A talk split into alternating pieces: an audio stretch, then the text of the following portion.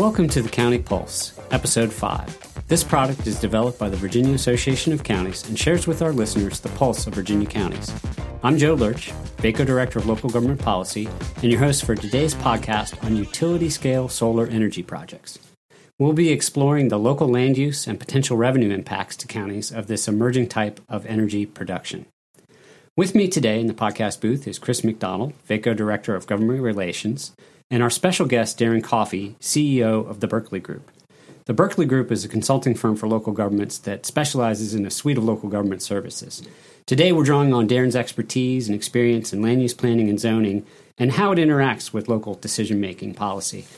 Before we get started, I think we need to set the stage on what exactly is utility scale solar energy.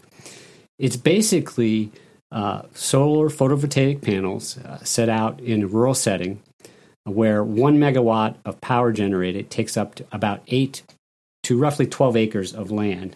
And we're seeing projects ranging in size from as small as, small as six megawatts all the way up to 300 megawatts or 500 megawatts, taking up thousands, if not square miles, of, uh, of land for this type of use.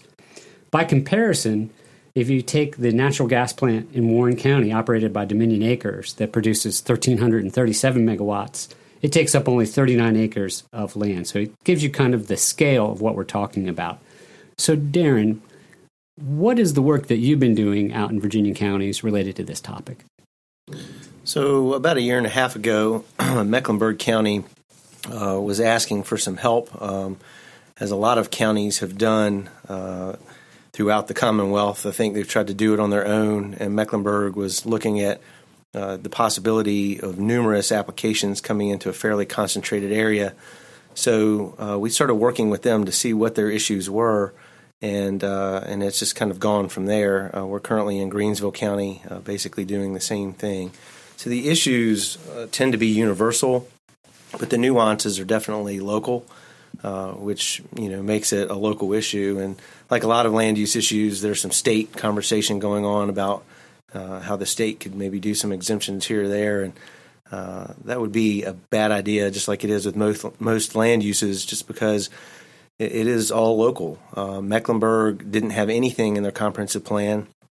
Uh, they chose to address it proactively as a use. Um, you know, this use has been around for about five minutes. You know, about 15 years ago, you'll remember cell towers. You know, were all the rage and this is the, the newest, latest, greatest land use. But there are nuances to it, uh, mostly due to the scale, uh, due to location, uh, and the impacts that that can have on a community. Some communities are very excited about it, some are less excited about it. Um, so the reasons just kind of vary.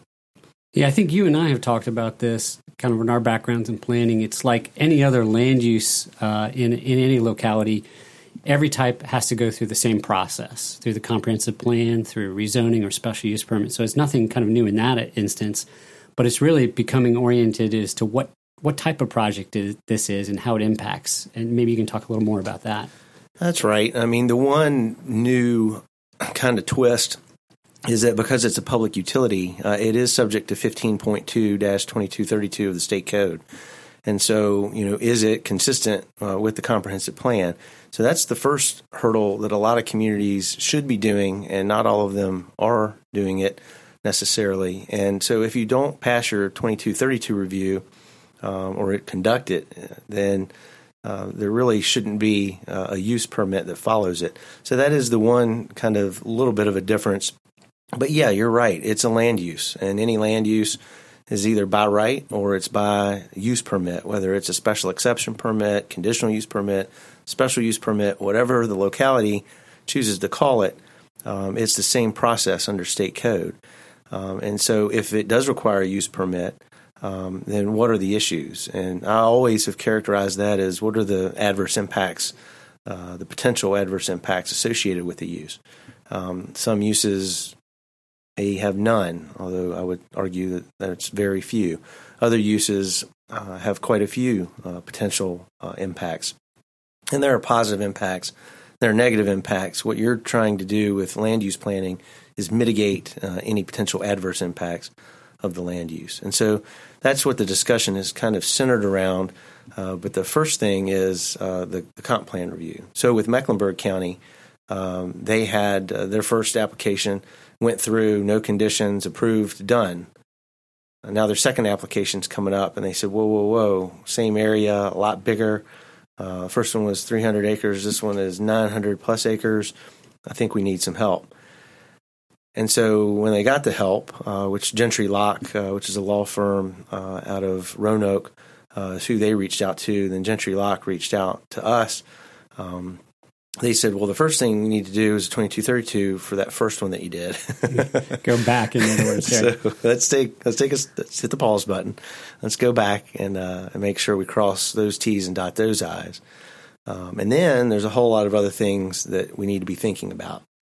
Um, and so one of the decisions Mecklenburg had to make was because you can imagine if you're an applicant, you go, whoa, whoa, whoa, what's going on? there were no rules, and now you're talking about there being rules. Mm-hmm. Um, so what Mecklenburg said was, we will definitely, um, we will definitely uh, exempt. Uh, we'll, we will consider this application under the existing rules, which is to say there were very few. Yeah. Um, and it's still a use permit, so those conditions can be mandated regardless. Um, but we're not going to pause you and amend the comp plan and then put you under those rules. We probably could, but we're not going to. Yeah, so speaking about the kind of the universality of, of these type of applications and special use permits, and, and we've been tracking it here at VACO in different areas. Obviously, there seems to be somewhat of a conflict with agricultural land, um, and so maybe you can talk about how that gets incorporated into some of these conditions. Well, you know, I'm not, I don't have the industry lens, so I'm not 100% sure what it is they look for in a site other than large tracts of land that they can amass for, you know, a reasonable price. That are probably relatively flat and well draining. However, too. they define it. They, they, want flat, supposedly, although the 900 acre site in Mecklenburg was rolling pasture land. Mm-hmm. The 300 acre site in Mecklenburg was partly forested. So I, have seen quite a few projects that deforest the land. The, the, the, land is timbered, and then the panels are put up. Mm-hmm. Um, so one of the things you'll hear a lot from the industry is it'll be put back exactly the way it was before once it's decommissioned, and that's hard for me to envision. It's hard for me to envision anything 30 or 40 years from now. But if it was wooded um, and you and you timbered it, and now you've got panels on it for two generations, and now you're going to retimber it, that's going to take what another two generations depends on what kind of sure. timber it was. That's a that's a long time. it's a long time to borrow uh, a piece of land and put it back exactly the way it used to be. Um, so, yes, ag land is a prime target, um, and there is actually uh, such thing as prime ag land in Virginia. Uh, Mecklenburg County uh, actually uses that definition uh, or references that term in their comprehensive plan. Um, and that's one of the things that in our studies we said should be avoided uh, is that these uh, facilities should not be located on prime agricultural land. Now, in the case of Mecklenburg County, a very large percentage of the county is prime agricultural land. Yeah. Um, and I don't know that they even appreciate uh, locally how precious that is. It seems to them they have plenty of it, it's everywhere. But uh, that kind of land classification is, is rare even in the Commonwealth of Virginia, let alone across the country. And yet, they have a cute little thing that tends to attract these facilities called high power transmission lines. Yeah. And they've got uh, a bunch of them. Um, they've got a nice little facility down there uh, called uh, Microsoft, uh, who wanted to put a data center down there. So then they got even more power, and they got even more transmission lines. And so now these solar companies uh, are looking at Mecklenburg, going, "Wow, you've got ag land, uh, along these transmission lines and a ton of capacity. And we want to get there first. Now, not all of them are going to be able to use it. The industry doesn't talk about this when your use permit is being considered. But if the county approves, let's say they get five and they approve all five, two or three of them are going to be able to get onto that grid, but the others are not. They would have to build extra infrastructure, maybe a substation or, or something else. You know, that's important because one of the things that when we've been doing our research here at VACO, we found provisions of the state code in 15.2 where a locality can work with the actual uh, incumbent utilities like Dominion or APCO on where are they going to be placing their high voltage transmission lines, 150 kV or above, and get some of that information. And so it might be a a proactive way to understand where would these things locate or where would you actually want them to locate vis-a-vis you know some of that prime agricultural land and it's interesting you bring up uh, the issue of the prime agricultural soils because we're even getting groups like the American Battlefield Trust, Piedmont Environmental Council that are out in these communities making that same argument that we need to kind of protect those high quality soils that are very productive. Of course, that kind of runs into the thing of, of what is pressuring uh, these these types of projects in Virginia. You know, one is you mentioned Microsoft. There's a lot of big Fortune 500 companies that have these renewable energy targets, and so they're willing to pay prime money. There's the issue that the cost of these panels has gone down in the international market, so it's relatively cheap to produce. And then there's also the fact that with all this money there, if you're, say, renting 500 acres of land to a farmer, uh, and then a company comes along and says, we'll double that or triple that. I mean, the economics are there to make that land use change. And of course, the, the last thing, and this is one that VACO is particularly interested in, is the tax incentives that the state is doing. And maybe you can talk a little bit about some of the, the issues there with the tax incentives, and then Chris and I can come in with some of the work we've been doing in the General Assembly. Yeah, so I think you know there's definitely uh, an incentive for the industry. Obviously, um, the money is there, the the economics is there. Um, the landowner, it's almost seems like a no brainer. Uh, it's the farmer's 21st century 401k. Um, for the locality, it's less clear of a benefit. Um, in some counties, uh, it could be a fairly significant amount if you're talking forty, fifty thousand dollars a year. But a lot of counties like Mecklenburg were like, really, uh, that that's not anything. You know, that's nothing.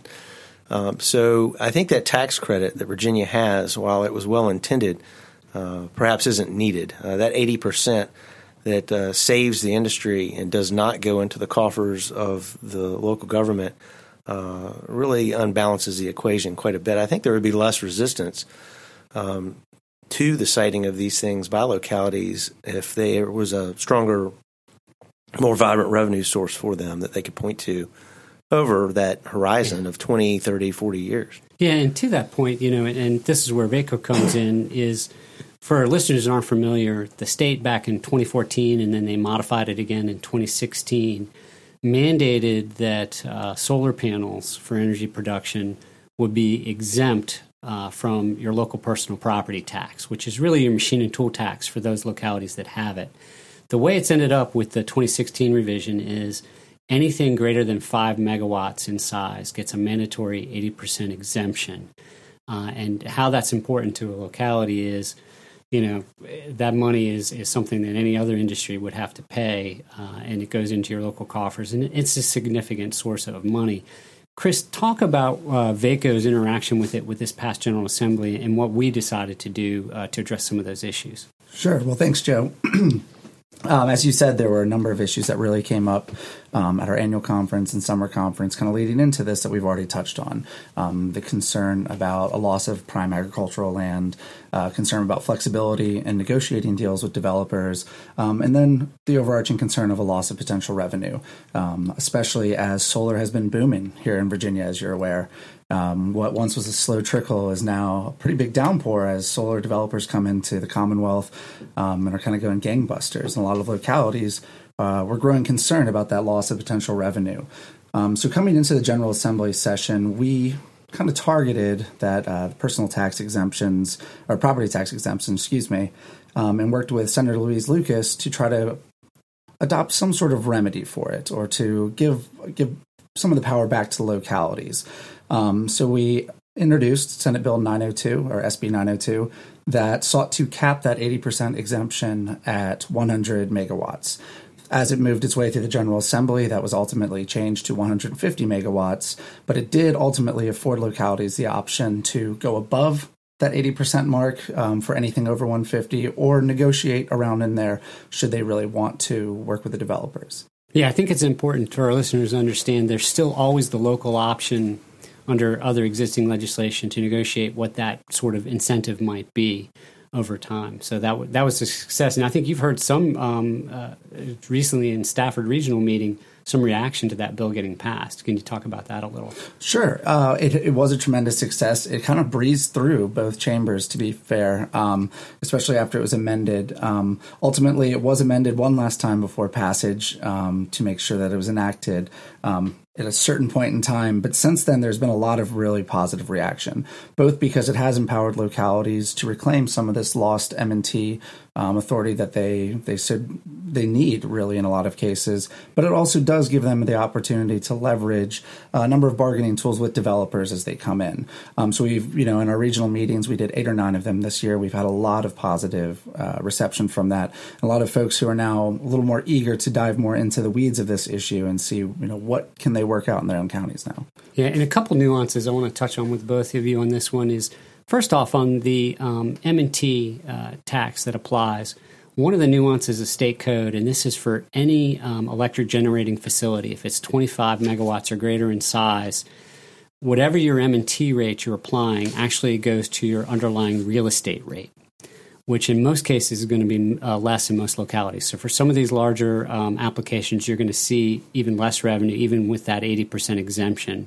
So that's one thing to keep in mind. The other is to really work with your local commissioner of revenues and understanding what are the full tax implications. Because when you do switch from an agricultural use to now producing power on this land, you also change the tax classification, which should be positive. And if you're under land use valuation law, you'll get at least five years of rollback. But now there is one interesting issue, Darren, and this came up in Mecklenburg, and it has to do with how is this equipment valued under the local composite index and the you know the total value of real estate? And we think we have an answer, but maybe you can just go a little bit into that. Well, the county was very concerned about that, uh, and ultimately they ended up getting a letter, uh, I believe, from the Department of Taxation that basically said, uh, "No, it will not, you know, count against you. We will not uh, simultaneously uh, waive 80% of your revenue and yet count that revenue 100% toward your uh, composite index. And your local ability to pay. Yeah. But I think uh, the county's reaction was okay. Uh, that's one letter. Um, we'd feel a whole lot better about it if uh, the state uh, weighed in on it at a higher level than uh, than just that one position. Um, Greensville County kind of has seems to have a similar opinion uh, from what I've observed, as do uh, many other localities. So, you know, the composite index is a animal into itself, and, and we should probably stop here one second because not maybe all listeners understand the the what LCI local composite index is, but it's basically it's a formula where um, the state determines what your share of K through 12 education funding was going to be per student based on your ability to pay, and it's kind of a complex formula, but that's why we wanted to touch on it. And one of the things that I did not mention, but uh, I'll mention it now, is that when this podcast is up on our website, we're going to provide a links to a lot of different resources. One would be the letter from the commissioner, links to the DEQ website on how these things go through that permitting process, um, as well as uh, the work that you did in Mecklenburg. You did a report that I think is is rather uh, portable to other localities on the issues that they should look at. So I wanted to make sure that, that everybody knew that. Um, so that's great in understanding that. Um, you know, Chris, as we're looking at the upcoming General Assembly, what what are the issues that VACO is looking at, um, you know, in educating our members and, and potentially taking um, legislative positions? Sure. So there are, there are a number that I would love to highlight. Um, really quickly, at the highest level, I will note that, um, as our listeners are aware, you know, VACO operates through a series of steering committees, one of which is the Environment and Agriculture Committee, which does handle a lot of these issues. Um, and we separately created an agriculture subcommittee this year to more targeted, or in a more targeted way, try to address some of these issues um, that maybe were escaping kind of the broader gaze. Um, but beyond that, there are a number of things we're looking into. Um, as you said, uh, and I believe Darren mentioned earlier, um, the idea of decommissioning sites has started to become an issue that a number of our members have flagged. Um, we're trying to look more into that, do a little more research into that, um, both about what the code currently allows for um, and what our localities are interested in.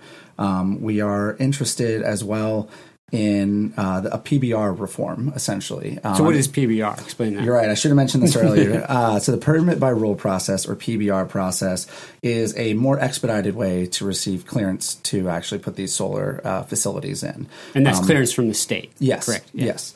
Um, that was actually another one of the kind of angles from which this uh, bill I referred to earlier, SB 902, was um, kind of initiated was a way to keep up with this PBR process as it continues to grow larger and larger and larger. Um, we had initially introduced a budget amendment that sought for the DEQ to um, kind of investigate the PBR process, look into if it was kind of overtaxed um, numbers wise, and reform that. We ultimately uh, agreed to withdraw the budget amendment, and the DEQ is eventually um, going to actually be looking more into this issue uh, going forward. Another issue that we've really flagged going forward um, is less land use, but more uh, along the lines of stormwater. Um, there have been a lot of questions uh, that have arisen about the implications of stormwater both during construction and after the facility is actually installed, um, as well as water usage for something as simple as cleaning. Uh, these facilities. A lot of our members have flagged that as an on as a new issue that they really want us to dig into more. Yeah, I mean, you take a, there's one um, project that's being proposed in Western Spotsylvania. It's actually outside of the PBR process because it's so big. I think the highest you can go is 150 megawatts. Right. It's 500 megawatts. They've actually gotten clearance from the SCC, what they call a certificate of public need and necessity. They found it in the public interest. They still need to get local land use approval, but they're talking six to 9,000 acres. And where are they going to get the water to draw from to, to clean those? Because they don't kind of clean on themselves. Yeah, so, and water has not been an issue that has come up in any of the literature or in any of the other counties. I mean, cleaning the panels is not something, I, will be honest, I'd never even thought of it and I've done quite a bit of research on this, uh, but it did come up with Spotsylvania County. And as the scale of these things continues to increase, it just goes to show you. I mean, you drill a well to to clean panels on a 500 acre site, uh, that's fine. But talk thousands of acres, several wells. Um, it's just the scale of these facilities is what the the main issue is. You've got the location, uh, mm-hmm. the scale, potential concentration, uh, screening and buffering, and then, as Chris mentioned, decommissioning. Uh, those are your big uh, issues. You know, how do you properly decommission one of these? Um, during the Great Recession, uh, planners all over the Commonwealth saw developers disappear literally overnight. This, the subdivision was left sitting. The roads weren't finished. The erosion sediment control was sitting. The stormwater was left sitting. And so when we went to pull those bonds, either um, insurance bonds or letters, letters of credit, yeah. or anything short of cash escrow, which no one wants to do, um, then you have um, you, you've got little recourse. Um, and so uh, so we would pull the letter of credit. Bank would say, "No, we, we don't want to do that." I say, "Wait, what do you mean? It's a it's a guaranteed letter of credit. You you have to do that." So it's not uh, necessarily as easy as it should be, as it's supposed to be, and and so that reality is kind of still sticks with us uh, as practitioners. We had never really seen that or had to use that before. Um, and now you're getting facilities where you're talking 20, 30, 40 years, thousands of acres, and uh, oh, you just post a letter of credit, it'll be fine. Well, you know, and it's interesting you mention this because this, when we've been out and, and speaking in various counties, and we have been on this issue, that issue of decommissioning comes up. And one thing that I've been hearing and, and we're seeing is you have a lot of independent companies come in for these permits. They'll get the DEQ permit approval uh, letter, they'll get the local permit, but then they'll switch, they'll sell the facility over to a Dominion Power, which I think gives some of our localities a little more comfort knowing that Dominion Power is here to stay from the decommissioning side of it. I do want to touch on that a little bit um, in terms of, of DEQ, Chris. You mentioned their PBR process. Yeah. And what I think it's going to be important for our members is we had a situation where I was getting a call from a county administrator when the up on their website, and we'll provide this link to the resource, they do these notices of intent for these PBR applications, and it'll give the county, the location, the number of megawatts, the acreage. And so citizens are getting notice about it, but yet the applicant hasn't even come to the county yet. Right. So part of what we want to get with the PBR process is, hey, let's get the state and the locals working together so people aren't blindsided. I do uh, want to note uh, recently in Campbell County, I read about it in the news. Uh, Apex Energy actually kind of went about it the way they got the local approval process first before even going to DEQ, and I think that was probably a, a smart thing to do if they knew it was going to happen. Um, as we're wrapping up this discussion, one of the things that I wanted to talk about and circle back with this tax incentives is the way that the code was written in 2016. for anything greater than 20 megawatts, that mandatory 80% exemption would expire for projects that didn't begin construction until January 1st, 2024. So we're going to be bird dogging that. I think, you know, the conventional wisdom here in Richmond is you put a tax incentive in state code with an expiration date, it tends to keep going forward. And we've seen that over time.